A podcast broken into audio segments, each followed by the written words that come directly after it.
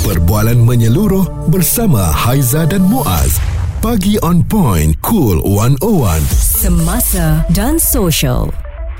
Bagaimana keadaan cuaca di tempat anda sekarang ni? Cuaca tak menentu. Kita telefon kawan kita. Dia kata kawasan dia hujan. Kat kita tak hujan. Telefon kawan lagi satu.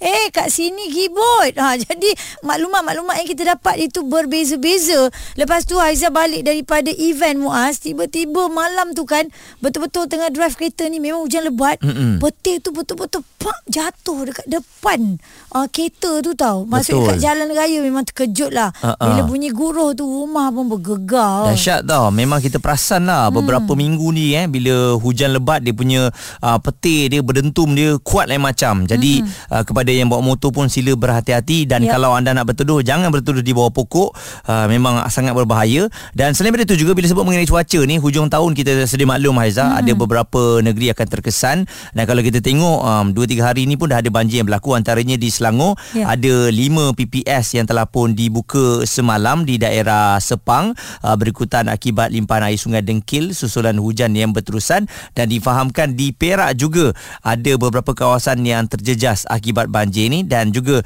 ada PPS yang telah pun dibuka dan mula beroperasi. Ya, daripada Jabatan Meteorologi Malaysia, Met Malaysia menasihati orang ramai supaya sentiasa peka dengan perubahan cuaca susulan ya jangkaan 4 hingga 6 episod hujan lebat melanda negara yang berpotensi mengakibatkan menyebabkan banjir di kawasan berisiko. Pengarah Pusat Operasi Cuaca dan Geofizik Nasional Met Malaysia, Dr. Fariza Yunus berkata perubahan cuaca itu berlaku disebabkan monsun timur laut yang bermula pada pertengahan November hingga Mac 2024 dan semasa tempoh itu beliau berkata episod hujan lebat diramal berlaku di Kelantan, Terengganu dan Pahang bermula November hingga Disember sebelum beralih ke Johor dan Sarawak pada Disember hingga Januari 2024. Jadi orang ramai kena cakna ya dengan amalan cuaca yang dikeluarkan oleh Met Malaysia supaya anda boleh melakukan uh, persiapan termasuklah menyimpan dokumen penting di tempat yang tinggi serta anda berpindah ke tempat selamat apabila diarahkan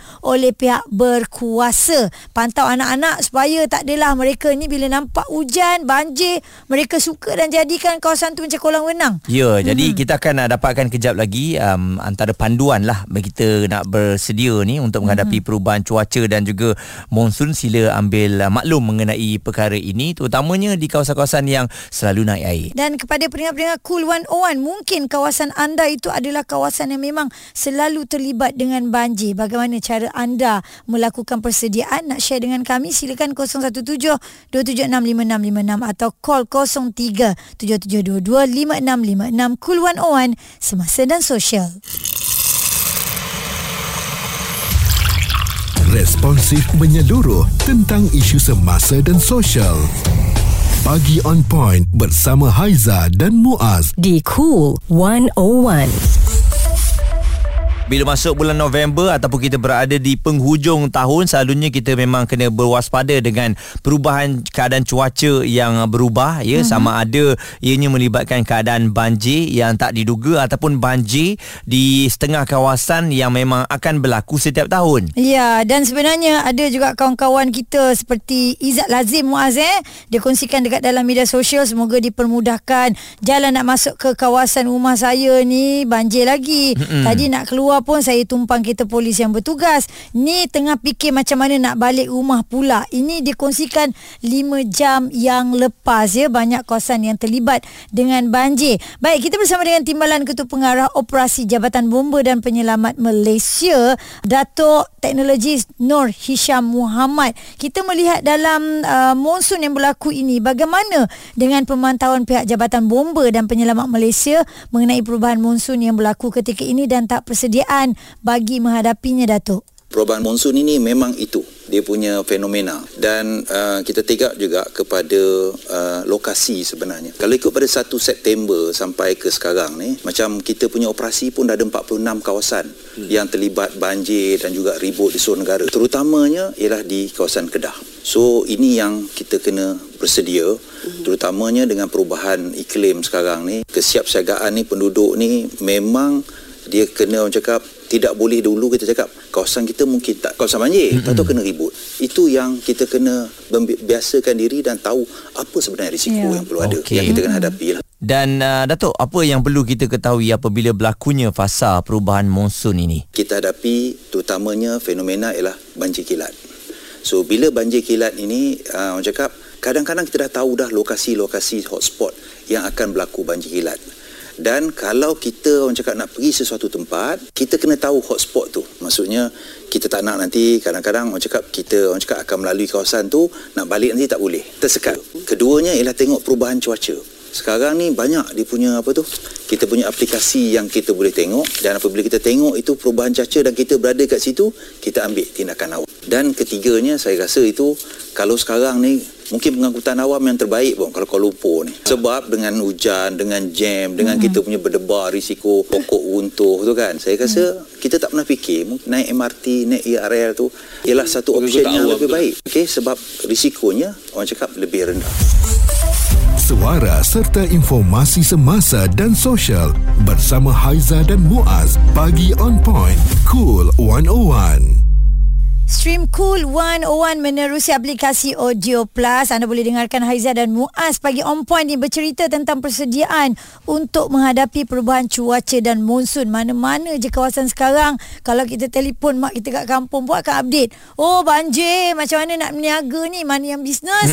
Um, sedikit terjejas lah dekat situ. Mungkin pelanggan tak ramai. Yang datang pun dah hujung-hujung dah lewat. Time hujan dah reda sikit baru boleh keluar. Betul dan uh, saya rasa dua hari tiga hari lepas saya ada pergi sebuah gerai ni lah. Dia pun uh, kemahnya baru saja tukar kemah baru Aiza. Hari Ah. tu hujan lebat, Okey. uh, terbalik patah tu dia punya kemah. Allah. Jadi memang peniaga ni berisiko lah dengan uh, perubahan cuaca ni terutamanya bila waktu petang dia memang akan hujan lebat ya di sebelah paginya panas ya. Dan kita bawakan Dato' uh, teknologis Nur Hisham Muhammad selaku Timbalan Ketua Pengarah uh, Operasi Jabatan Bomba dan Penyelamat Malaysia. Jadi mungkin Datuk bagaimana dengan persediaan serta langkah-langkah yang perlu diambil oleh orang ramai khususnya mereka yang tinggal di kawasan hotspot banjir ni. Bila kita tahu ialah pertamanya ialah persiapan diri.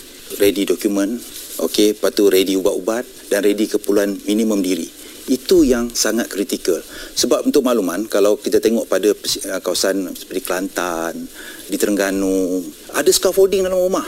Sebab dia ready. Itu yang kita cakap, nampak separa tu orang cakap mudah. Tetapi yang penting, dia yang ready. Duanya saya beri penekanan juga kepada tolong hargai nyawa bukan main-main. Satu ialah kawasan yang jarang banjir. Ada tendensi untuk kita ni bila orang cakap on the way tu kita nampak air kan. Air kita ingat kita boleh gedah. Ingatkan cetek. Kita ambil mudah cuba juga gedah.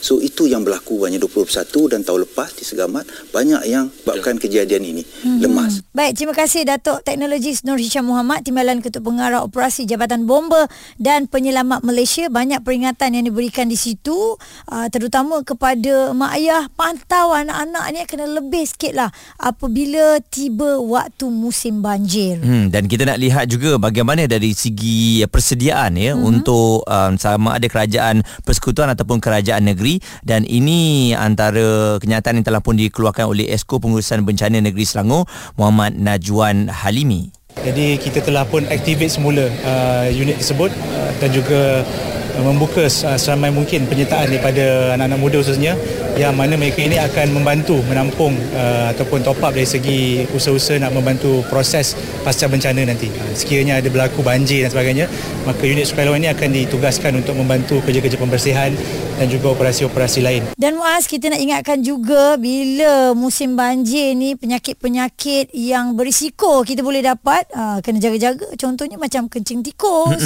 uh, walaupun musim banjir kebersihan pun anda kena titik beratkan Ya, ya. dan keracunan makanan juga hmm. ya apabila berada di PPS itu kena berhati-hati juga dan uh, Met Malaysia telah pun mengeluarkan kenyataan musim uh, tengkujuh yang dikaitkan dengan banjir lazimnya berlaku dalam tempoh monsun timur laut yang kebiasaannya bermula pertengahan bulan November ini hmm. sampailah Mac tahun berikutnya dan uh, saya beritahu juga ketika ini rantau negara lazimnya menerima tiupan angin lemah dari pelbagai arah yang menyebabkan berlaku ribut peti yang lazimnya membawa hujan lebat berserta dengan angin kencang. Hmm, Okey, sedikit sebanyak kita dah bersedia mana dokumen-dokumen penting tu anda kena letakkan dalam satu tempat, dalam satu beg sekiranya apa-apa berlaku itulah yang kita bawa dulu, lupakan benda yang lain ya. Dan paling penting juga nyawa kita. Cool 101 semasa dan sosial. Suara serta informasi semasa dan sosial bersama Haiza dan Muaz. Pagi on point. Cool 101.